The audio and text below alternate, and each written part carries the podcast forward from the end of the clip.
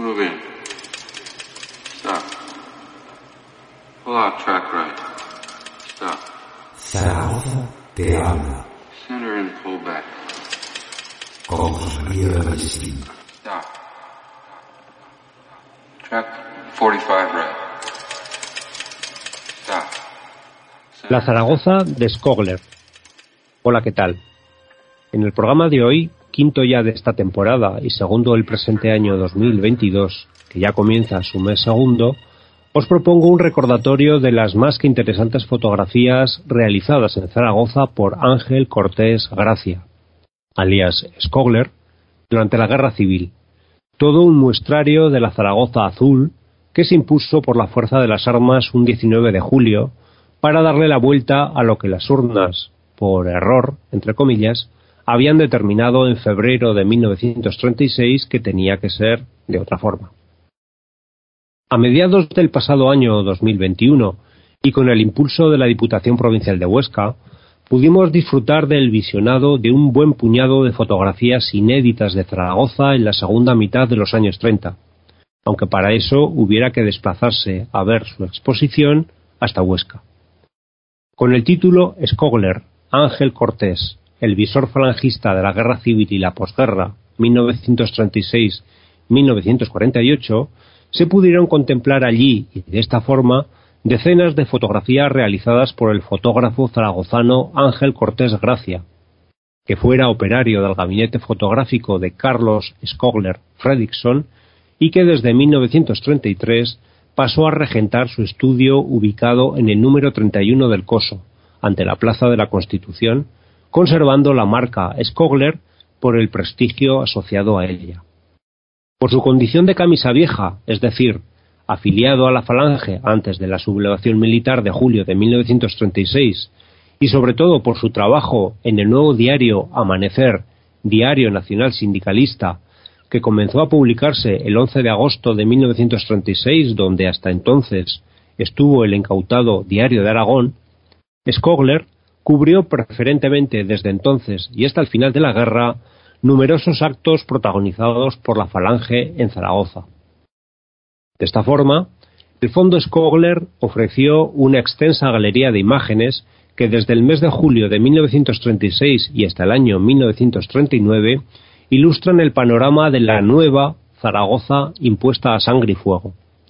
En su inmensa mayoría se trata de imágenes relacionadas directa o indirectamente con la guerra iniciada ante la fuerte resistencia de la República Democrática. Así, por ejemplo, el cuartel de los Castillejos en Torrero se nos muestra como uno de los epicentros de la organización militar de los sublevados, incluyendo las visitas de altos mandos militares como el general Millán Astray.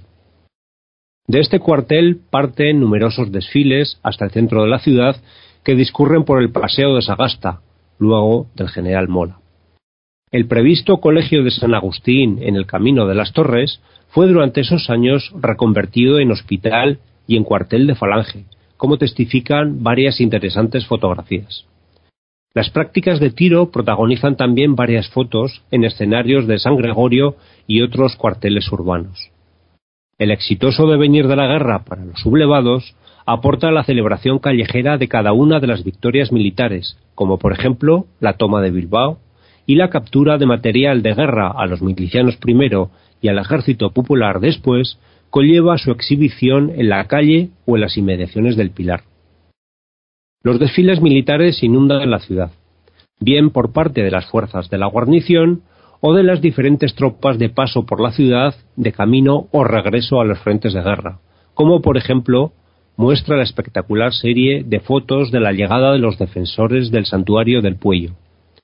También de carácter militar son las numerosas conmemoraciones del nuevo régimen, aniversario de la fundación de Falange, aniversario del decreto de unificación de Falange española tradicionalista y de las Hons, copresencia del caudillo Francisco Franco en un impresionante marco escénico del campo de la Victoria, los grandes homenajes al ausente José Antonio Primo de Rivera en el Parque de Buenavista y en la Plaza del Aseo, una magna marcha nocturna con antorchas para conmemorar el aniversario del glorioso alzamiento nacional, la celebración por todo lo alto del Día del Caudillo, los funerales en memoria del protomártir José Calvo Sotelo en Santa Engracia, etcétera, etcétera. En estas celebraciones de calle tiene una importante presencia la sección femenina, que además de desfilar marcialmente hasta el Pilar, también rinde homenaje a sus caídas, como el caso de Marina Moreno, y realiza un gran almuerzo en el restaurante Las Palmeras. La presencia femenina también protagoniza las cuestaciones callejeras, los kioscos de libros con novedades editoriales, las mesas de recogida de libros para los soldados del frente y la atención de los comedores del auxilio social. Hasta Pilar Primo de Rivera, la jefa nacional de la sección femenina, visitó Zaragoza. Otro capítulo importante son los homenajes a los caídos por Dios y por España, que en esos años tiene como escenario central el entorno de la Puerta del Carmen, además del cementerio católico de Torrero.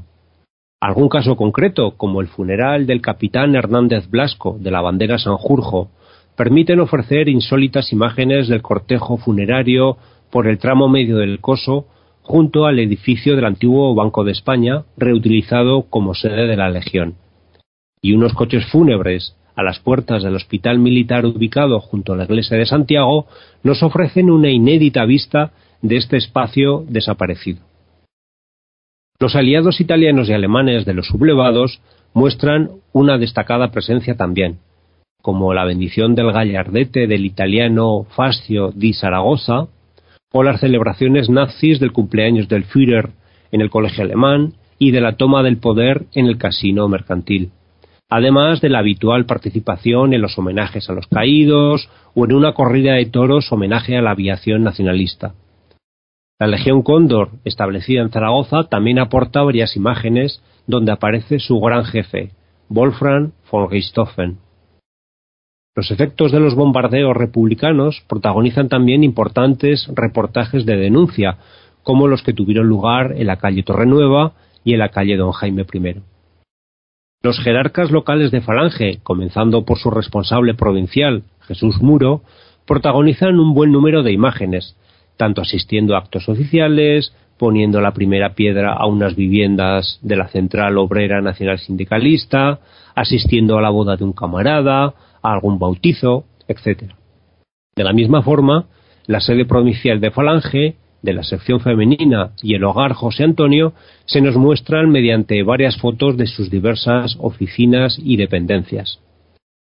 La íntima ligazón entre la Iglesia Católica y los sublevados en Zaragoza presenta numerosas muestras en esta exposición, en homenajes y celebraciones de casi cualquier tipo, como la curiosa foto de una misa en el cuartel de Falange establecido en el frontón Cinema, o una misa que celebra la Inmaculada Concepción como patrona del arma de infantería en Santa Engracia. Muy de cuando en cuando se cuela alguna que otra imagen que podría considerarse de la vida cotidiana, como una foto de la terraza del Café Gambrinus en la Plaza de España, aunque casi todos los clientes que aparecen en ella son militares o paramilitares. Un partido de fútbol celebrado en el campo de Torrero se nos muestra en el momento en que ambos equipos saludan con el brazo en alto. Tal vez por ello una de las imágenes más normales, entre comillas, sea la que muestra la cabalgata de los Reyes Magos saliendo del hospicio provincial. En fin, una más que interesante exposición fotográfica que traslada su correspondiente catálogo y nos muestra históricas imágenes de la Zaragoza de la segunda mitad de los años 30, durante la terrible Guerra Civil. Altamente recomendable, desde luego, para comprender mejor de dónde venimos y a dónde no queremos volver ni por equivocación. Un cordial saludo y hablando de equivocarse, no os equivoquéis tampoco al marcar las teclitas en el cajero automático, aunque si os pasa, probad luego a denunciarlo ante el Tribunal Constitucional diciendo que se trata de un error informático o ya puestos mm, de que es un auténtico pucherazo bancario. A ver el caso que os hacen. Nos escuchamos pronto.